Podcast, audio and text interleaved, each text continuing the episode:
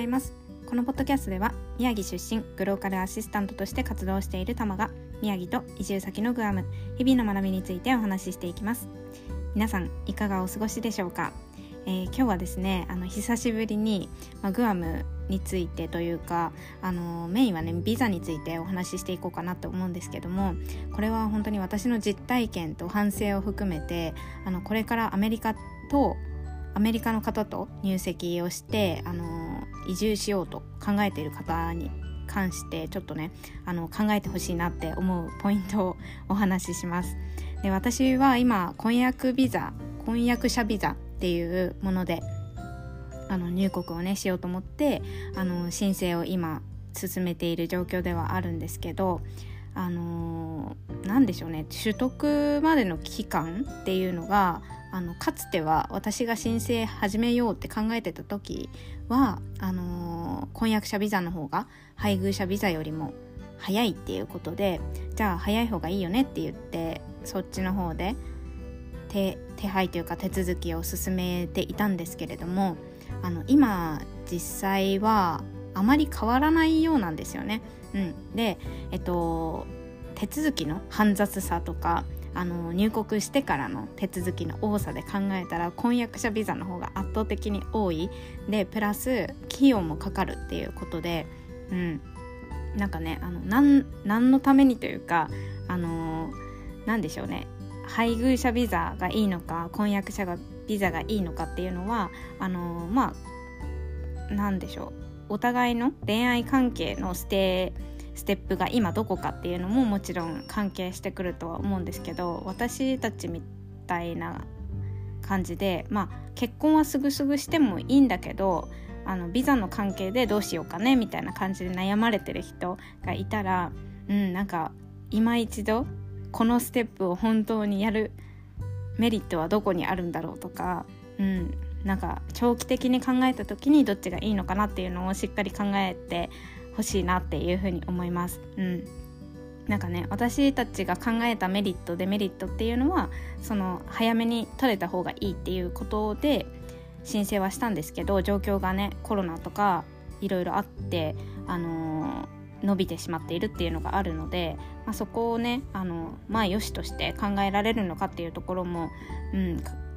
なんかふたりで話し合って決めていったらいいんじゃないのかなと思います。はい、で私はですね絶賛あの手続き中っていう形であの先週先週だったかな今月あのなんかエビデンス今月じゃないなじゅうがつにあのプラスでエビデンス出してくださいみたいな感じで追加で記載しなきゃいけないことがあって、それを対応して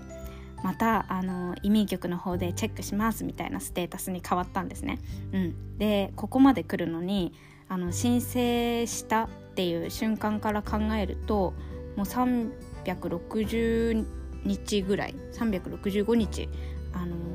経っているっていう感じなんですね。うん、で本当にあのビザってこんなに長期戦なんだなっていうのをひしひしとお肌で感じております。うん、でこれに関してはあのビザこれから取るよっていう方の参考になればなと思ってブログだったりとかそういうのにもあのアップしていこうかなと思っているので、まあ、途中までのねあの手続き内容に関してはもうすでにブログであのだいいちだんとしてあの更新をしているので、もし興味がある方は見ていただけたらなと思います。うん、で本当に、まあ、ふたりで話して今お互いの関係性がどこのステ、ステータスというかどこのステップにあるよねっていうことを確認して、うん、なんかじゃあ配偶者ビザなのか婚約者ビザなのかでそれのメリットデメリットって何なんだろうっていうのを、あのーね、ふたりでちゃんと話して決めていったらいいんじゃないかなとは思います。はい、ということで悩んでる方は本当にあの情報をねあの移民局の情報だったりとか、あのー、結構、まあ、私以外にもすでにあの入籍して入籍というか結婚して移住しましたっていう人もうたくさんいらっしゃいますし、そういう方がねブログに書いているっていうのもあるので、まあ、なるべく最新の情報っていうのをあのゲットして、うん、考えていったらいいんじゃないかなと思います。はい、ということで私はあのちょっと配偶者ビザで申請すればよかったなってちょっと思ってきちゃったので、うん、なんかね、そういう人が出ないようにというか、まあこうすればよかったなみたいな思いをしないようにちょっと今日はお話ししようと思いました。はい、最後まで聞いてくださってありがとうございました。この配信でちょっとした発見をお届けできていたら嬉しいなと思います。では今日も一日深呼吸をして心楽しく過ごしましょう。ではまた、バイ。